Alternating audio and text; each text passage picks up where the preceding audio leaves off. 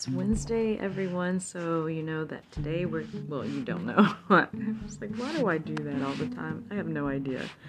Uh, but we are going to talk about sleep deprivation today. What is sleep deprivation? How can we treat it? You know, why does it happen? Why does it happen? So, let's talk about what sleep deprivation is. Obviously, it's in the the word itself, sleep deprivation. We're not getting enough sleep. Why are we not getting enough sleep?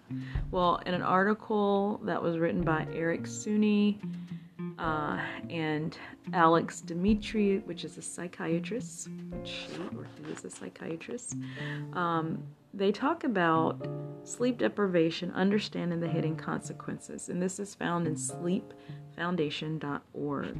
So it occurs when you do not get got it, enough sleep or the amount of sleep that you need. Now, many of you might have heard that adults need at least eight hours, seven to eight hours of sleep. I don't think I've ever really believed that because I think that that's a lot. I mean, as kids and children and developing young people that are growing, getting older, I think you do. But I think as an adult, if you can get anywhere at least six hours of sleep, straight sleep a night, I think that's good. I think that's that's sufficient. But let's see. But anyway, sleep depri- deprivation can cause daytime sleepiness, mood shifts, difficulty concentrating, and slower thinking. Long long-term sleep deprivation may play a role in the development of health problems, which I do believe that can happen. Um, so Sleep deprivation occurs when someone does not get the amount of sleep that they need. It is estimated that sleep deprivation affects around one third of Americans with increased prevalence in the recent years. So much stress that's going on, first of all, that's causing a lot of people not to sleep well. Um, so, the term sleep deprivation refers to getting less than the needed amount of sleep, which for adults is at least seven hours. So, they're saying seven, not eight.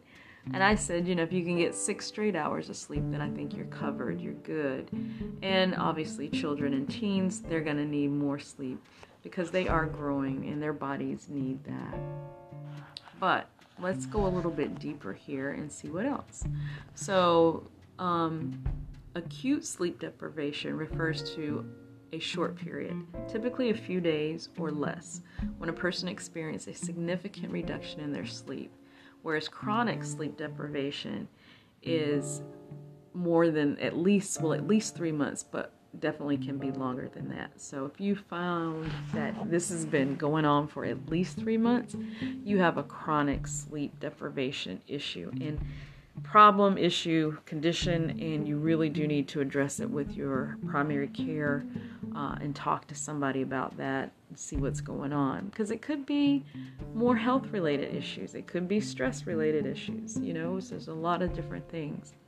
Now some symptoms of sleep deprivation you may feel extremely tired during the day. Okay that's one of the hallmark symptoms of this condition. And that daytime sleepiness may feel drowsy and you may have a hard time staying awake even when you need to stay awake. Your thinking is slowed, you may have poor memory, recall, um, you can lack energy, you can have mood changes where you're feeling stress, anxiety, or irritable. Um, and then, you know, so how do you how do you kind of recover? How do you get through all of this? Well, there's a lot of things that you can do and this article goes into a lot of stuff so obviously i'm skipping around i'm not reading through it all and it would be a good thing for anybody that's suffering with this to go back and, and really go through this article because they've got a lot of great information.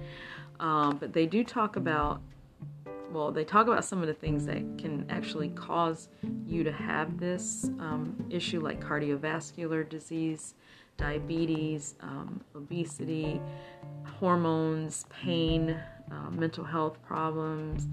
Um, so there's a lot of things, but let's go into the treatment. And we want to focus on sleep hygiene. So your sleep environment and daily habits is critical. It is a center component of preventing and treating sleep deprivation. So, there are a number of key sleep hygiene strategies that can provide relief for those who do not get sufficient sleep. And you want to prioritize your sleep. You want to make sure that you are making this a priority, not just that, oh, I got to go to bed. This needs to be, excuse me, a big part of your routine, your, your habit. And once you've established a good schedule, make sure that you follow it closely just so that you get into a routine every single night and that you're able to lay down and get a good night's rest. Uh, I've always heard keeping your room cooler than hot or warm is good because then you're going to sleep well. Make sure that you, you know, get blackout curtains even too. That can help a lot of times, especially if you have um, it where the sun is really coming in bright and early, first thing in the morning. Having those blackout curtains can help. Um, try not to nap during the day, but if you do, try to keep them under 30 minutes. Um, set a timer. Don't just fall asleep. I know sometimes you fall asleep because you're just tired, but setting a timer to make sure that you get up and you're not sleeping more than 30 minutes will be helpful. Uh, and then the big thing with everything in this life exercise, exercise, exercise. That can also help a lot of times.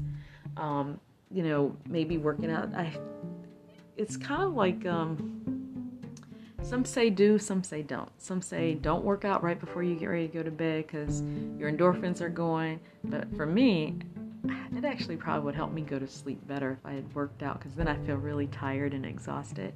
But definitely making sure you get in some workout, that you're not, you know, again, taking naps throughout the day, um, force yourself to stay up.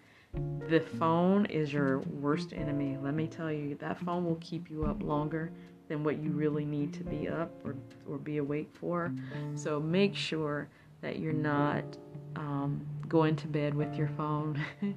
Leave your phone on the table, bedside table, you know, in and on somewhere with not within reach because we all have those habits of grabbing the phone. I do it every single night. I go to bed with my phone. I need to stop going to bed with my phone. My phone is is is is horrible. I should not. I should not be sleeping with my phone at night. I should put it on the bedside table and leave it there, but I don't.